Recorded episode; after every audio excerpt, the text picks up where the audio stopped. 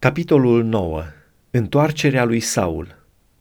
Dar Saul sufla încă amenințarea și uciderea împotriva ucenicilor Domnului.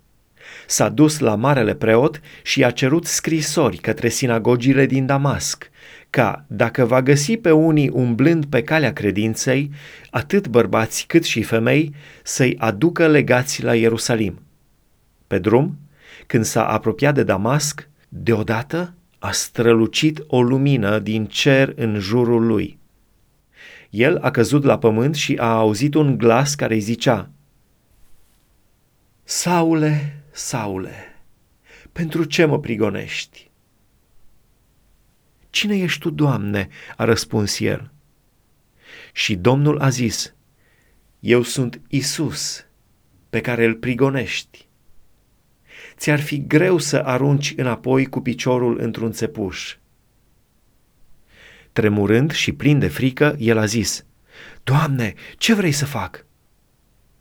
Scoală-te, i-a zis Domnul, intră în cetate și ți se va spune ce trebuie să faci.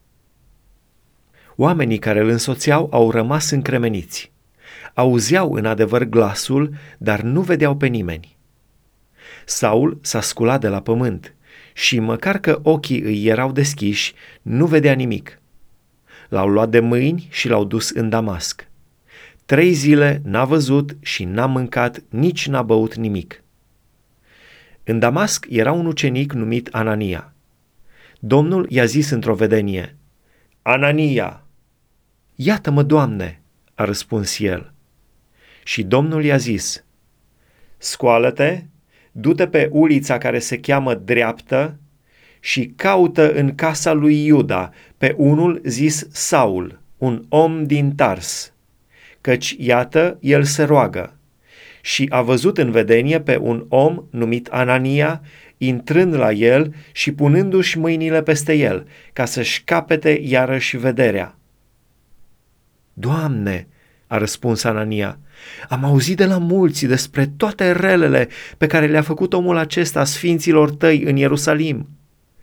Ba și aici are puteri din partea preoților celor mai de seamă ca să lege pe toți care cheamă numele tău. Dar Domnul i-a zis, Du-te, căci el este un vas pe care l-am ales ca să ducă numele meu înaintea neamurilor, înaintea împăraților și înaintea fiilor lui Israel. Și îi voi arăta tot ce trebuie să sufere pentru numele meu. Anania a plecat și după ce a intrat în casă, a pus mâinile peste Saul și a zis – Frate Saule, Domnul Isus, care ți s-a arătat pe drumul pe care veneai, m-a trimis ca să capeți vederea și să te umpli de Duhul Sfânt. Chiar în clipa aceea au căzut de pe ochii lui un fel de solzi și el și-a căpătat iarăși vederea. Apoi s-a sculat și a fost botezat. După ce a mâncat, a prins iarăși putere.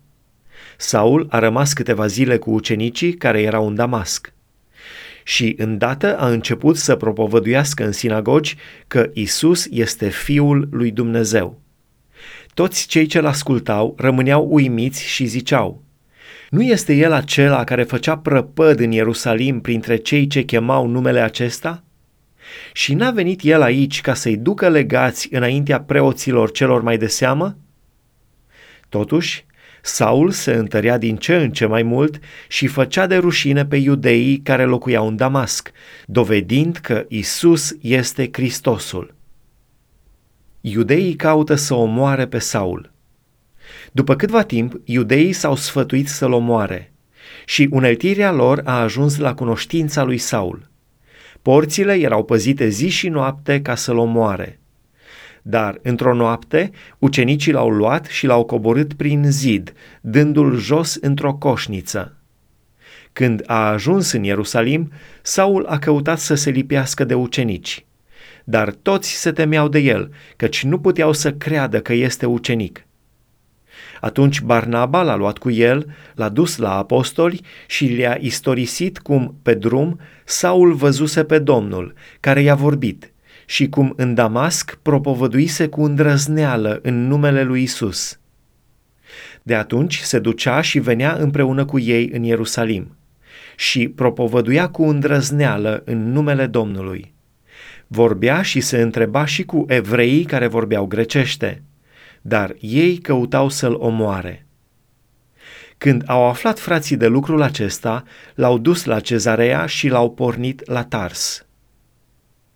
Vindecarea lui Enea Biserica se bucura de pace în toată Iudeea, Galileea și Samaria. Se întărea sufletește și umbla în frica Domnului. Și cu ajutorul Duhului Sfânt se înmulțea. Pe când cerceta Petru pe toți sfinții, s-a pogorât și la cei ce locuiau în Lida. Acolo a găsit un om, anume Enea, care zăcea de opt ani olog în pat. Enea, i-a zis Petru, Iisus Hristos te vindecă, scoală-te și făți patul. Și Enea s-a sculat îndată. Toți locuitorii din Lida și din Sarona l-au văzut și s-au întors la Domnul. Învierea Tabitei În Iope era o uceniță numită Tabita, nume care în tălmăcire se zice Dorca. Ea făcea o mulțime de fapte bune și milostenii.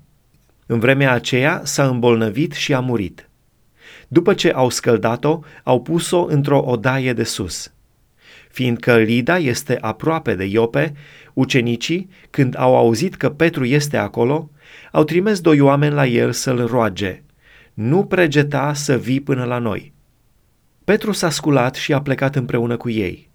Când a sosit, l-au dus în odaia de sus – toate văduvele l-au înconjurat plângând și i-au arătat hainele și cămășile pe care le făcea Dorca pe când era cu ele. Petru a scos pe toată lumea afară, a îngenunchiat și s-a rugat. Apoi s-a întors spre trup și a zis, Tabita, scoală-te! Ea a deschis ochii și când a văzut pe Petru a stătut în capul oaselor. El i-a dat mâna și a ridicat-o în sus. A chemat îndată pe sfinți și pe văduve și le-a pus-o înainte vie. Minunea aceasta a fost cunoscută în toată cetatea Iope și mulți au crezut în Domnul. Petru a rămas multe zile în Iope la un tăbăcar numit Simon.